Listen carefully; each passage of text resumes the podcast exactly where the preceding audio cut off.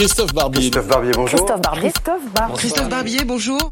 Bonjour Christophe. Bonjour Julien. Alors ce week-end c'était l'acte 14 des Gilets jaunes avec cette fois trois scènes marquantes, Alain Finkielkraut, Ingrid Levavasseur et des policiers caillassés à Lyon. On en est où là franchement cette fois? Ces trois types de violences sont symboliques d'un seul et même phénomène. C'est le phénomène de la violence. Le mouvement des Gilets jaunes est un mouvement producteur de violence. Un mouvement qui n'a pas de digue, qui n'a pas de borne, qui n'a pas de cadre, parce qu'il n'a pas de leader, parce qu'il n'a pas de charte, de programme défini.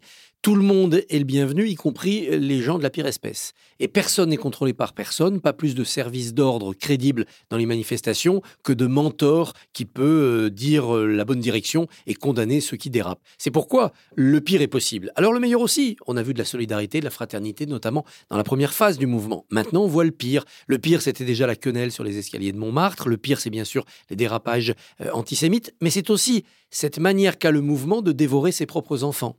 Chaque fois que l'un d'eux ou l'une d'elles sort un peu du lot, par une idée, par une initiative, par une audace ou par le jeu des médias qui en font des gens un peu plus célèbres, eh bien immédiatement, il est l'objet d'attaques sur les réseaux sociaux, voire d'attaques physiques dans la rue pour être découragé, pour être détruit. Ce mouvement qui se dévore lui-même et qui nourrit sa rage du propre épuisement de ses troupes, des propres dérapages de ses troupes, c'est extrêmement inquiétant. Avec en plus la culture du mais.